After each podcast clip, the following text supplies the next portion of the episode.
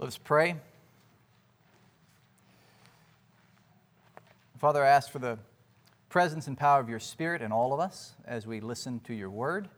May we hear uh, what you would have us to hear.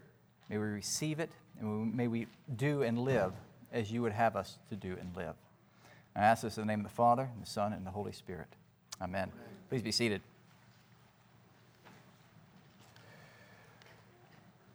One of the more famous opening lines of all of literature comes from the book of Ecclesiastes. Vanity of vanities, says the preacher. Vanity of vanities, all is vanity. The preacher, the name is actually in Hebrew Kohelet, actually means the one who assembles, the one who convenes, the one who calls people together in order to tell them something. I have something I want you to hear. I have something I want you to know. And he calls the people together and says, Here's what I want you to know everything's meaningless, everything's vanity. Know that. But what gives him the right to tell us that? Why? Why can he tell us that? It says because he's, he's tried it. He's tried everything on earth that is supposed to infuse life with meaning, to fill life with something solid, lasting, something he can cling to and know that he will not lose it. he says, I have tried it and it has failed. Everything I have found on earth is vain, vapid, empty. The thin breath that one sees for a moment on a cold morning before it fades away. In chapter 2, he gives three common lives, three common pursuits that are thought to give life meaning. He first speaks of the pursuit of pleasure. And this is not the wild, careless pursuit, the heedless pursuit of all bright, shiny things. Rather, this is careful consideration of what would produce most pleasure most pleasure that would last? What would satisfy the passions most fully?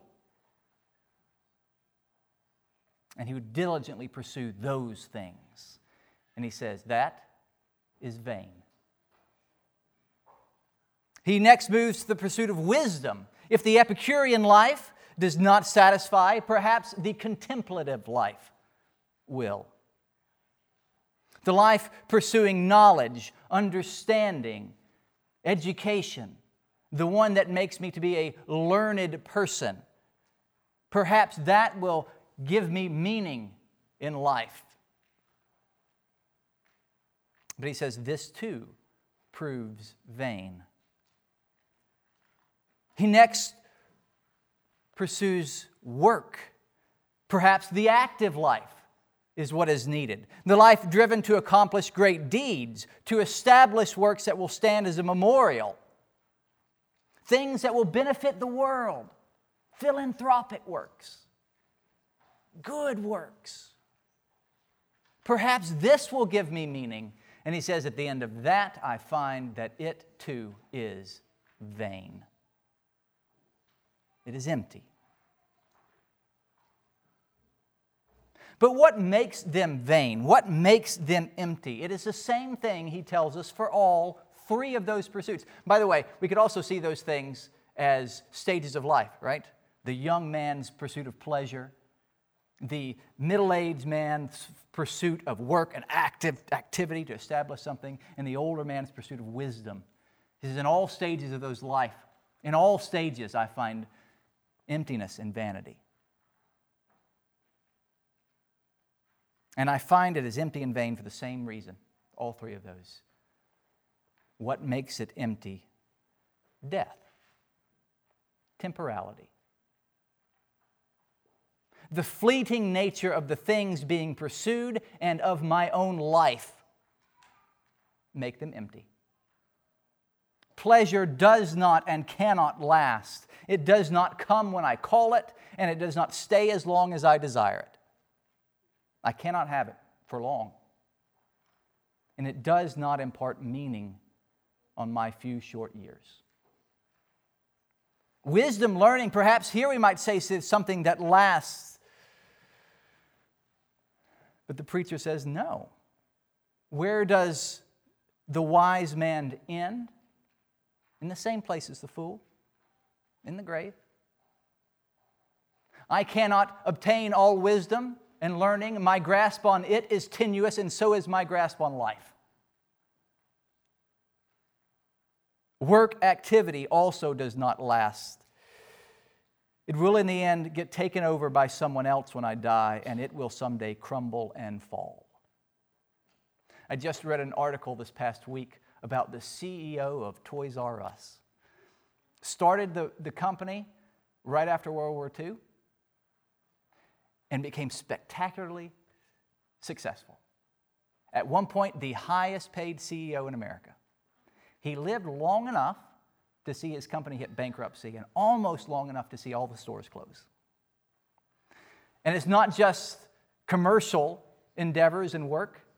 I have known pastors, I have known men who build ministries doing good work, good men who've devoted their life to ministry to reach to the end of their ability to work and before their death to see their churches crumble and fall to see their ministries end in what we would call ruin. After years of pouring their lives into good work, it didn't last.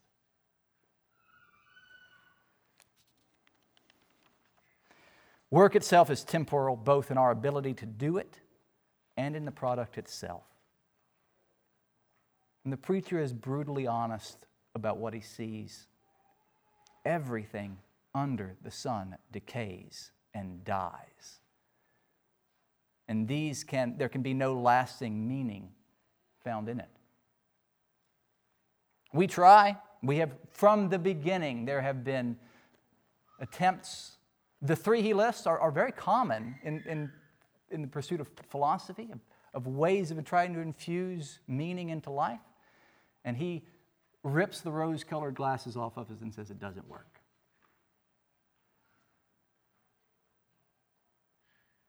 Ecclesiastes is not the only place that carries this theme in the Bible.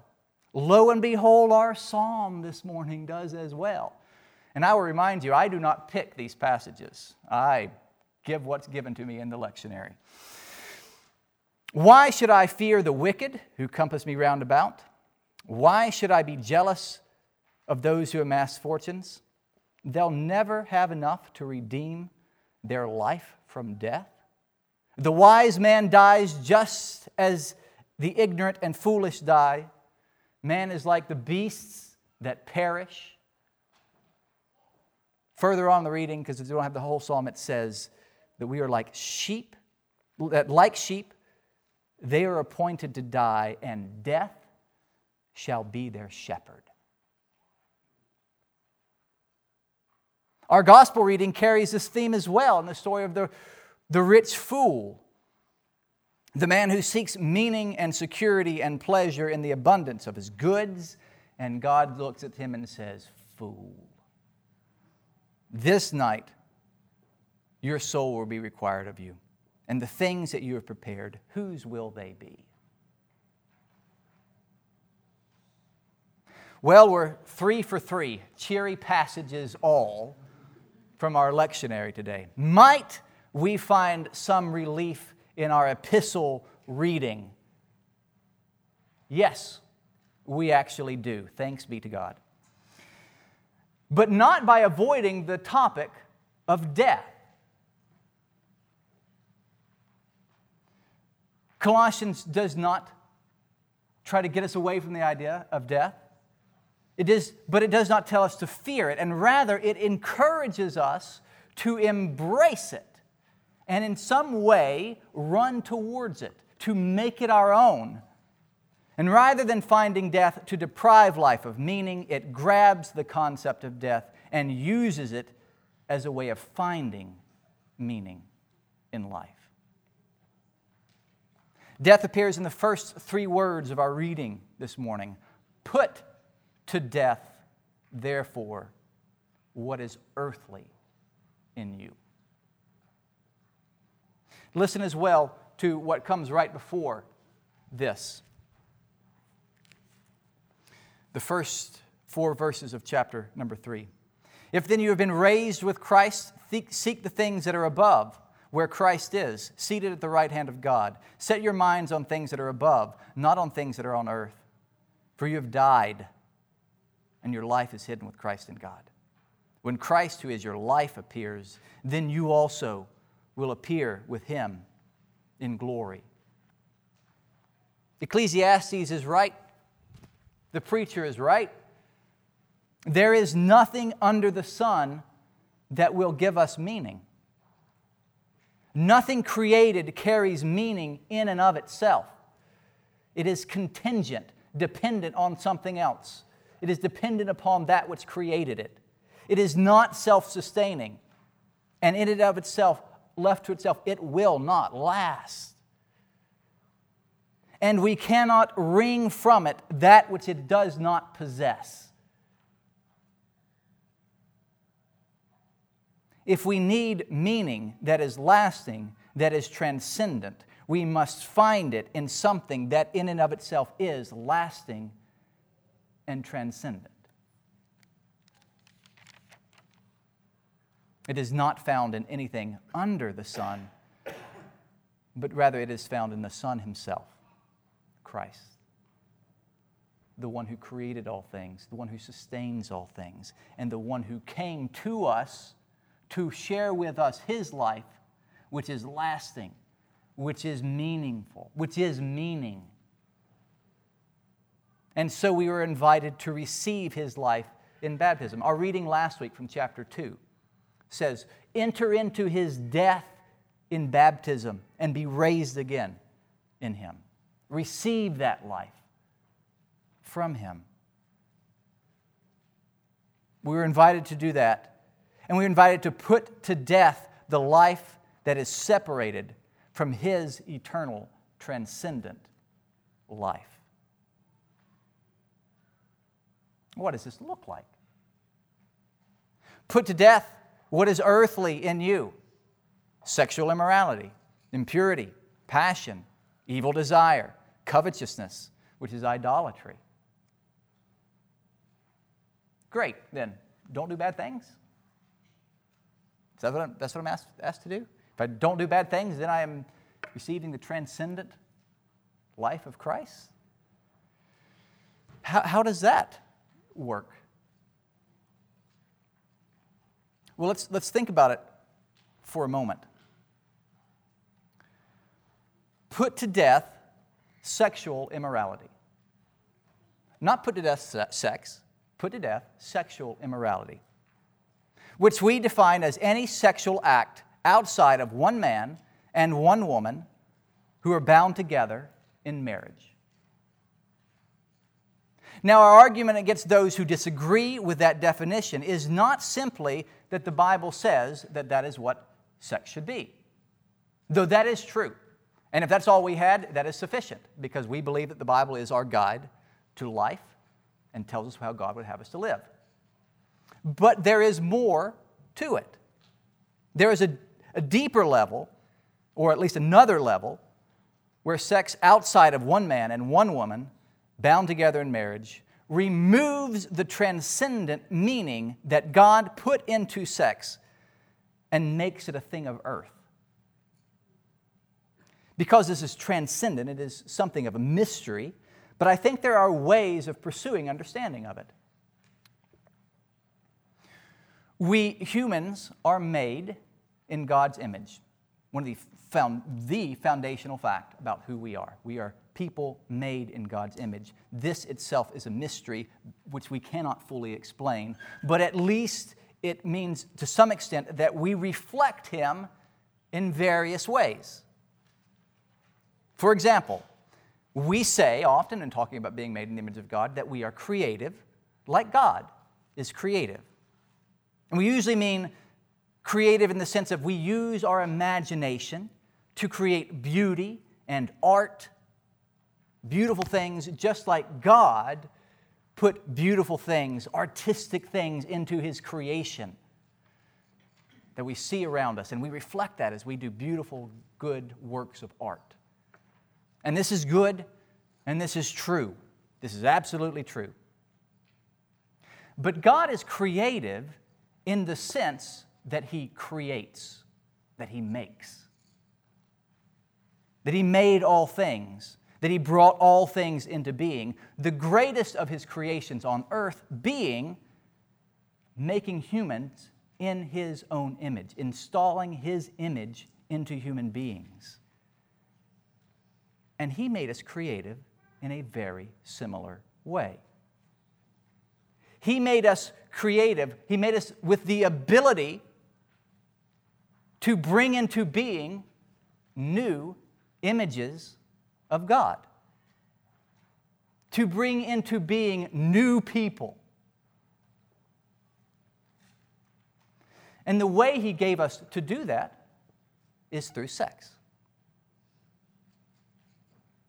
So we reflect God but not just in our creative capacities. That is true. So we reflect Him in our ability to produce new images of God, but not just in this creative capacity, but also in who He is Himself.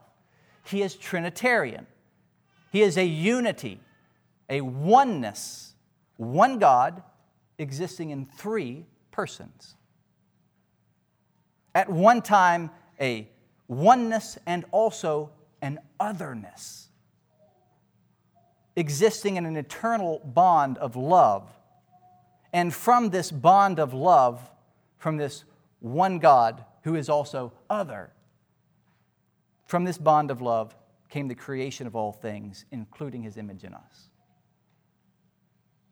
Humans reflect this oneness and otherness. We see this in the account of Eve being taken out of Adam's side not a separate creation, but from Him. From His being comes another being. They are one, equally human, equally images of God, equally valuable, yet they are other. Man and woman are not the same. They are human, equal in that, equal in their value, and carrying the image of God, but they are different. They are one, but they are other. And God brings them together in an eternal bond of love as man and wife. And they become one flesh capable of creating a new image of God. The fact that not every coming together of husband and wife produces another image of God does not disprove this truth. It is a reminder, one, that we live in a broken world, and also that life ultimately does not come from us, but it comes from God. He is the decider of life. But in this family, in what God works together, and in the way He has given us to make children, to bring His image into the world, we see Him, something transcendent he has put that into us, into our relationship, both in the creative capacity and the reflection of who He is. To remove sex from the context of one man, one woman brought together in the bond of marriage is to separate it from its meaning in God, to make it a thing of earth, and to commit idolatry. And Paul says, put that life to death. Do not separate things, the things God gives, the good gifts God gives. Do not separate them from their heavenly meaning. Put your mind on things above, not on things of earth. See the meaning God has given these things. We can say the same with the covetous life, which Paul mentions, seeking to acquire goods for their own sake, for our security. Loving these goods, monies, and the things that it can provide for us. Seeing our help in those things rather than seeing them as gifts given from God to enjoy them in Him and like God, to become a giver of good gifts ourselves, giving away what we have. Not having them for ourselves, but the sharing of them with others. And so seeing the gifts that God gives us, the things that we acquire, as the ability to love one another and to share them with one another. Put to death an earthly life disconnected from the transcendent life that is full of meaning that is found in Christ. Put that to death. And then Paul says, take up, put on the life of kindness, love, of humility, of honesty. How do we do that? How do we develop that? Is it an act of our will? The will is involved. But listen to the end of our Colossians reading.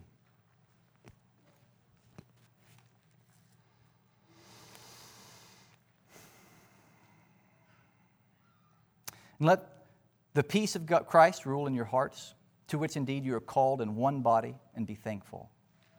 Let the word of Christ dwell in you richly teaching and admonishing one another in all wisdom, singing psalms and hymns and spiritual songs with thankfulness in your hearts to God. And whatever you do in word or deed, do everything in the name of the Lord Jesus, giving thanks to God the Father through him.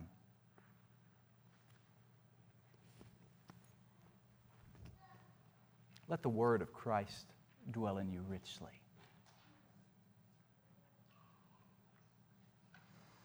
Sing praise to Him. Cultivate a grateful heart. Whatever you do, do it to the glory of God. So, what are we just live a pious life? Right? Well, y- yes. Live in the Word of God. He gave, it to, he gave us this Himself in Christ and in His Word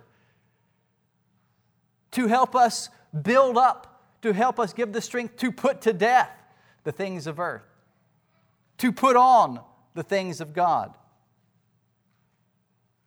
Let the word of Christ dwell in you richly. I am grateful to my wife, who recently has reminded me of the need to let the word of Christ dwell in me richly. As a, as a preacher, I spend a lot of time in the word preparing to preach. Sometimes Sometimes it's, it's possible, as someone who studies the Word, to let it just be an, a, a thing, part of my job, the need I, I have to spend time listening to the Word for myself. Let it dwell in me richly, to sing those praises to God, to meditate on it, to be grateful for what I find, so that when I read Ecclesiastes, I can say, Thanks be to God because I know it's what's good for me. And to do all that I do to the glory of God. That doesn't mean you can do whatever you want to do and just say you're doing it to the glory of God. It won't do to shout sola deo gloria as you walk out the door of the bank you just robbed. Robbing banks isn't glorifying to God. Obey Him. And as you go about your day, obeying Him loving Him. Go about your work with your mind toward, towards heavenly things, recognizing God has given this to you. Do it to His glory, with our eyes and our hearts directed towards Him. And we will find that the three things that the preacher despaired of are given back to us.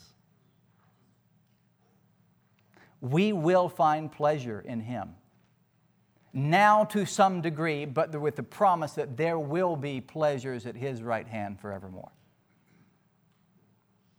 We will find wisdom with the, with the word of Christ, Christ dwelling in us richly, we will find wisdom.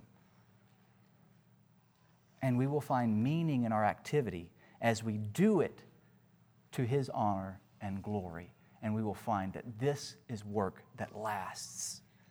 Maybe not on earth, but he says, store up your treasures in heaven.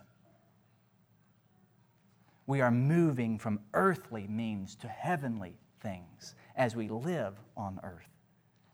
And death cannot take that away. Doug mentioned it, I think, last week. Our life is in Christ, and our physical death is a mere blip in our existence. That's not the end. We have an eternal life in Christ. Set your minds on things above and not on things of earth. In the name of the Father, the Son, and the Holy Spirit. Amen.